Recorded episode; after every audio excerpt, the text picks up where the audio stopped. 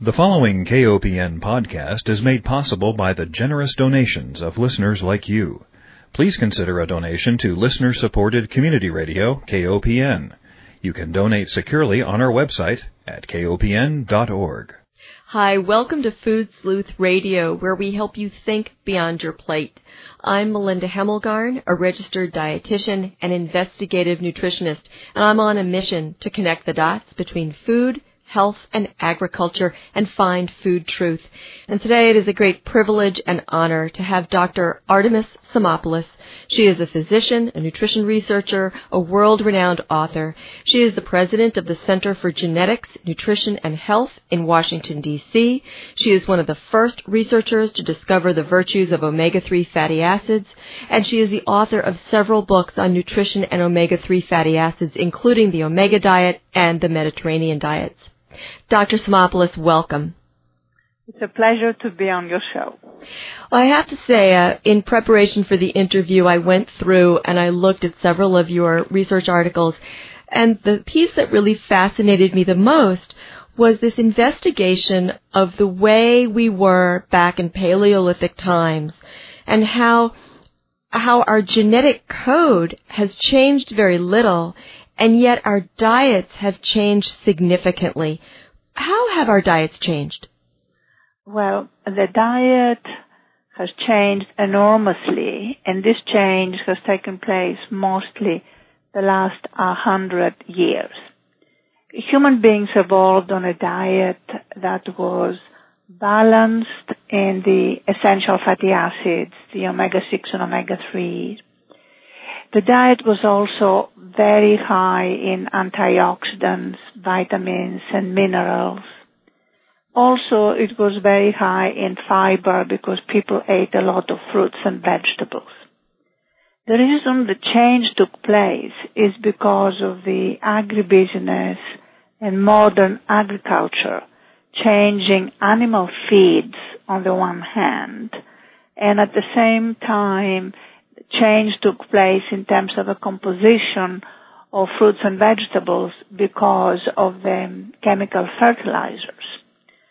So by feeding animals grains instead of feeding animals grass and hay the way animals always did, grazing, the composition of the meat, whether it is cattle or fish or goats, change from being adequate in the essential fatty acids, both in terms of omega-6 and omega-3, in becoming completely depleted in the omega-3s and having only omega-6. And then in terms of the composition of fruits and vegetables, they contain less vitamins and minerals, particularly minerals, because by using chemical fertilizers we deplete the soil of minerals. And as you know, we only replete the soil with nitrogen, but the, the chemicals that we use cut down on the amounts of um, minerals that one would have had in his or her diet prior to about a hundred years ago. That is so fascinating because I'm also thinking of not only the fertilizers, but some of the pesticides that are used on plants and how those pesticides then affect the microbial composition of the soil and those microbes are essential in getting those trace minerals up into the root and into the part of the crop that we eat. That is correct. And also, by not rotating the, the crops as they did in the past, where by using legumes, for example, you would fix the nitrogen so that from year to year, the composition of the plants will not change that much. By moving from that into the chemical fertilizers was another problem. Mm-hmm. It's fascinating how everything ends up being connected with each other.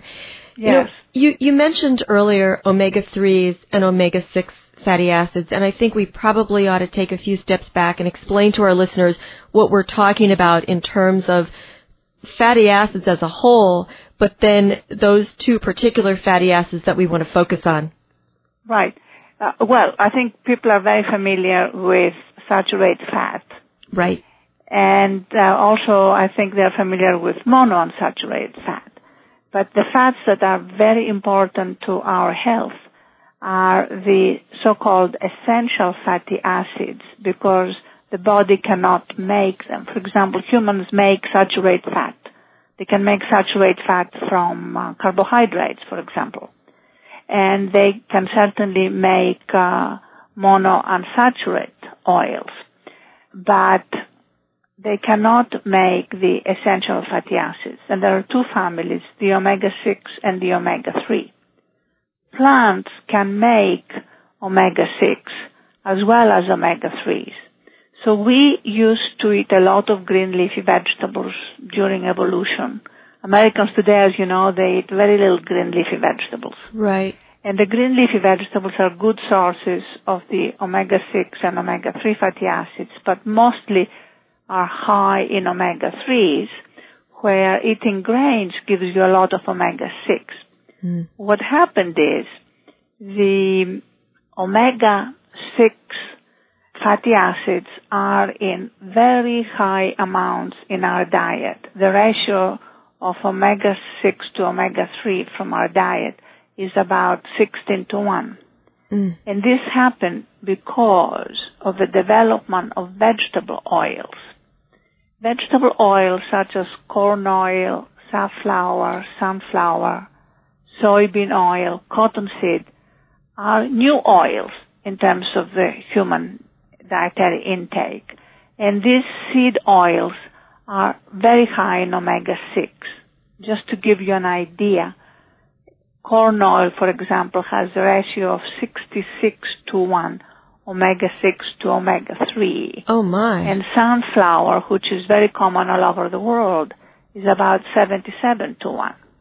That is one of the reasons why we have tremendous amount of omega-6 and smaller amounts of omega-3s. The omega-3s are found in green leafy vegetables and they are found in flaxseed, rapeseed, or canola oil and interestingly enough, all cultures, no matter where you go, they used to have good sources of omega-3s. For example, the Japanese and the Chinese, they got them from perilla and perilla oil. Mm. And in um, Central and South America, they got it from chia. So that during uh, evolution and up to about 100, 150 years ago, we had a balanced omega-6 and omega-3s. But when they switched to high amounts of vegetable oils, then we ended up with enormous imbalance, having too much omega-6 and too little omega-3. And also, as I mentioned earlier, grain-fed animals have nothing but omega-6. People eat very little fish. Mm-hmm. They used to eat more fish years ago, but after the Pope said you don't need to have fish on Fridays, the amount of fish in the diet really fell enormously. yeah. Uh, fish and fish oils are, of course, very good sources of omega-3 fatty acids. I have to ask two questions. One is, do you know what the ratio of omega-6 to omega-3 is for soybean oil? In soybean oil is 13 to 1, Okay. still very high. Right. Well, the Uh, reason You don't really want to have a ratio that is above 4 to 1. I see. And the best ratio is a balance, 1 to 1 or 2 to 1. Okay, that's the best. So would that be the best ratio that we're striving for in our diets? Right. Actually, if you were to use olive oil and canola, you know, half olive oil, half canola, you can bring that ratio down to a very good level. Olive oil does not have omega-3s, but is extremely low in omega-6. Mm. Olive oil is mostly monounsaturated. That's why it's a good oil because it is low in omega-6. And if you combine it with canola, then canola has a ratio of 2 to 1 omega-6 to omega-3. So hmm. it becomes a very good combination of oils to use in cooking. You know, unfortunately, most of the canola oil that is available in North America has been genetically modified.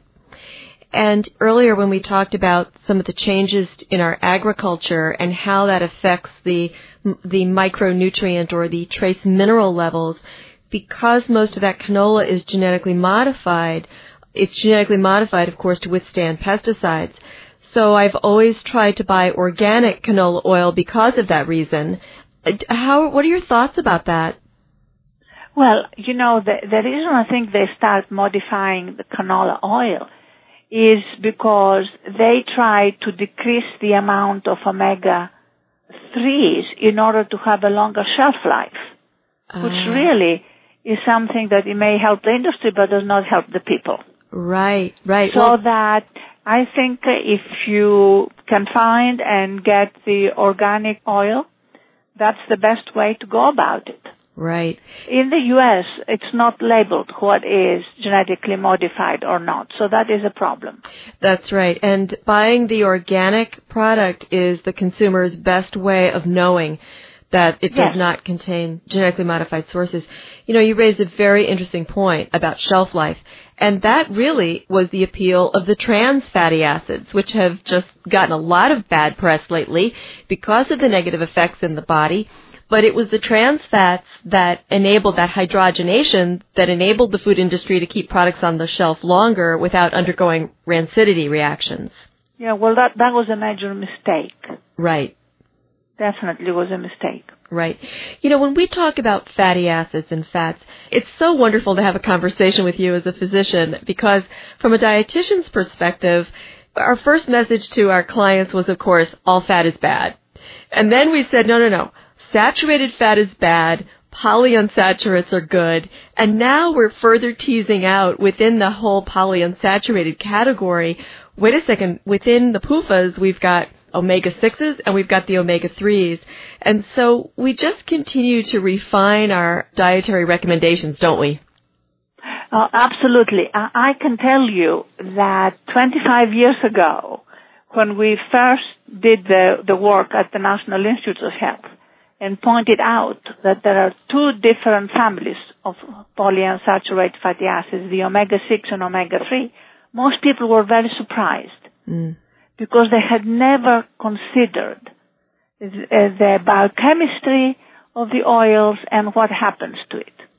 Once it became very obvious that there are two different families that happen to be competing and antagonistic to each other, it's something that most people in the scientific community were not very eager to, to accept because it was a new concept, the mm-hmm. concept of balance and the essentiality. So it has taken a long, long time. And remember, even today, FDA does not label or does not require to distinguish between omega-6 and omega-3s. Mm-hmm. Despite all the evidence. Right. So this is something that uh, is another area that needs to be improved. I totally agree with you. If you're just joining us, we are speaking with Dr. Artemis Simopoulos, who is a world-renowned author and nutrition researcher. She has been the president of the Center for Genetics, Nutrition, and Health in Washington, D.C. She was also one of the first researchers to discover the virtues of omega-3 fatty acids. Dr. Simopoulos, I was so amazed in reading some of your research papers about how many diseases are related to this imbalance of omega-3s to omega-6s. For example, heart disease, diabetes, even looking at obesity and the development of obesity, breast cancer, colon cancer, prostate cancer, the bone min- mineral density which leaves us vulnerable to osteoporosis, mental health, arthritis, eye health. It almost seems as if the omega-3 fatty acids are a magic bullet that we've been looking for.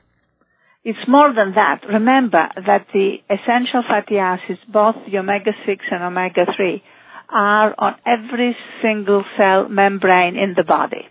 Wow. And by having a balance of the two, the cell membranes become much better functioning. They're much more pliable. The red cell membranes, they deliver a lot more oxygen. And both omega-6 and omega-3 influence cell-to-cell communication. But in order for the body to function physiologically, it, these two families of essential fatty acids, they need to be in balance. Mm-hmm. What happens today is by having a lot more omega-6 and omega-3, the diet becomes pro-inflammatory. Right. So that all the diseases we just mentioned are characterized by inflammation. And particularly obesity. In between the clumps of the fat cells, there are white cells, which are inflammatory cells, which produce substances that increase inflammation. They're called cytokines. Mm-hmm. So that obesity and the adipose tissue, they have abnormal metabolism, which influences the physiology of the human body. And that's why obesity is associated with so many other diseases, such as diabetes, increases the risk of heart disease, cancer, arthritis. And now we know that it is the inflammatory state in the human body, in the presence of a genetic predisposition that leads to all these chronic diseases. And since genes are not destiny, it becomes very important to control the dietary components that interact with genes in order to have health and in order to manage later on those who have one of the chronic diseases, whether it is heart disease or, or diabetes or arthritis or, or high blood pressure. These are very, very important concepts. Mm-hmm. And once I think the, the, the concept is well understood, people can take matters in their own hands and pay a lot more attention to to their diet and the way they cook food or they should be eating less meat and more fish and they should cut down on all these vegetable oils that are so high in omega-6. So you need to aim to balance these two families of omega-6 and omega-3. And the only way to do it is to lower the omega-6 vegetable oils, to increase the omega-3s, cut down on meat and increase the amount of fish. Now when you mention cutting down on meat, it's my understanding that the grass-fed meats are going to be a key element in helping people move towards a diet that is richer in omega-3 fatty acids, especially in light of our failing seafood industries. The BP incident, of course, in the Gulf did horrible things to mm-hmm. the fish industry there. But there's also a big concern that, that we really are depleting our ocean sources of fish. The fish farms, where the fish are fed grains of all things, then result in a different fatty acid composition in those farmed fish. And so there's been some discussion in nutrition and agriculture circles of making sure that we have more grass-fed meat and dairy products to help get that omega-3 level back up in some of the foods that have really drifted off to the omega-6 imbalance. Yeah. Well, under ideal circumstances, of course, animals should be grass-fed. At the same time, it becomes very difficult to maintain the high production of meat by being fed only grass. But you can modify the, the diet of the meat, not only being grass fed, but giving grains that are high in omega-3s. For example, you can feed a cow flaxseed mm-hmm. along with whatever else you're going to give it. In fact, Stonyfield Farm has a project, the Green Cow Project, where the cow is, uh, or the cattle is fed uh, flaxseed along with other things, and that increases the amount of omega-3 fatty acids in the milk. And at the same time, it cuts down on the methane production. Excellent. So here is a good example whereby modifying the animal feed to be much more consistent with evolution, you can have a better milk composition and cut down on the methane production. Right, which contributes so are, to global warming. I think there are ways, and people are beginning to modify that. Uh, and also, don't forget the importance of omega-3 oils, such as canola or rapeseed or perilla or chia or walnut oil Mm. or mustard oils as they have in India. So there are various ways to increase the omega-3 intake. Mm-hmm. The other thing you should remember is that the alpha-linolenic acid, which is the oil from terrestrial sources, you know, from plants and, and seeds, in the body metabolizes to EPA and DHA, which are the the types of uh, omega-3s found in fish. And this metabolism is okay and much better when you lower the omega-6. Mm-hmm. The reason today it becomes very difficult to make EPA and DHA from alpha-linolenic acid is because there's too much linoleic, omega-6 in the diet. Once you cut down the omega-6, then the body will make EPA and DHA from the omega-3 alpha-linolenic acid in the diet. So there are, you don't need to get it only from fish, and you don't need to worry only the grass-fed animals. If you lower the omega-6, the body metabolism changes and improves. That's so fascinating. I am not worried that this cannot be done. I think it can be done, and and I think we're going to have sources of omega-3s from terrestrial sources, as well as coming from animals, as well as fish. Dr. Simopoulos, is there one or two areas of disease that you think are most important in looking at this relationship? Well, certainly coronary heart disease has been shown over and over again that when you have uh, uh, people who don't even have uh, heart disease, healthy people, when they have balanced omega-6 and omega-3 fatty acids like the people in Crete, for example, they have a lower risk for heart disease. And there are studies that very clearly show that once you have people with one episode of heart disease, you can cut down subsequent episodes by giving them two grams of EPA and DHA per day. The point that needs to be made is that we know enough today to definitely decrease the omega-6 and increase the omega-3s for the prevention of heart disease, for maintaining normal blood pressure, and certainly during pregnancy and lactation for the proper development of the brain, of the fetus, and um, of the infant. Mm-hmm. So that the, the research and the data and the information available is exceptionally good. And I think people and, and physicians are recommending a lot of the things I'm just telling you right now. Mm-hmm. It's a very important and it's a topic that needs much more attention, I think, in the press. Can you tell me, do you pretty much recommend a dietary supplement of, of omega-3 for the general public? Yes. Uh, let me tell you why I recommend it. Because you already have a public that has a, a ratio of omega-6 to omega-3 16 to 1.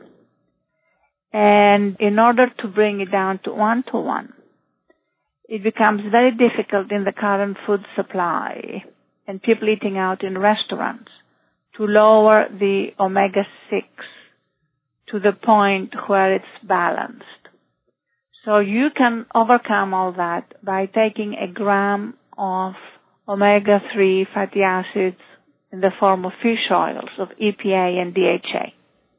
Excellent. At the same time, I tell people to change the oils and to not to use sunflower and safflower, soybean, corn oil, all these oils that are high in omega-6, to use oils such as olive oil and, and canola combinations, use organic canola, walnut, flaxseed. You can use uh, also flax seeds. You can more or less think of taking the flax seeds and grind them and put them over cereal or over salads. This way you get a good amount of omega-3 fatty acids. That's excellent advice. I knew that our time would fly. This is such an important topic. We've just really gotten a little tiny taste of it. But I want to give you a chance to let our listeners in on some piece of information briefly that you want to leave our listeners with. The best information? I'm sorry. Is there anything that I neglected to ask you that you would like to leave our listeners with? No, I, th- I think your your questions covered practically everything. I would like to tell people that uh, omega-3 fatty acids are very important during pregnancy and lactation. And that is why the recommendation is for pregnant and lactating women to, in addition to eating fish, to always take extra amount of DHA because this is very important for the proper growth of the brain as well as the maturation of the brain and vision of the infant. That is excellent advice. I want to thank you so much, Dr. Simopoulos, for helping enlighten us about fatty acids in our diet today. And I encourage our listeners to talk to your physicians about this advice to see how a supplement or changing your diet will improve your health. And by all means, search online for Dr. Simopoulos' research. If you just plug in her name with omega-3s, you'll get a lot of the research you need to bring to your doctor to have a much more thorough discussion. Dr. Simopoulos, thank you so much for being with us today. My pleasure. Thank you. We've been speaking with Dr. Simopoulos, who is a world-renowned author and nutritional researcher known especially for her research in omega-3 fatty acids. I want to thank our listeners as well as Dr. Simopoulos and to remind everyone that Food Sleuth Radio is produced at KOPN Studios in beautiful downtown Columbia, Missouri. Thank you for your research, Dr. Simopoulos. You're very welcome.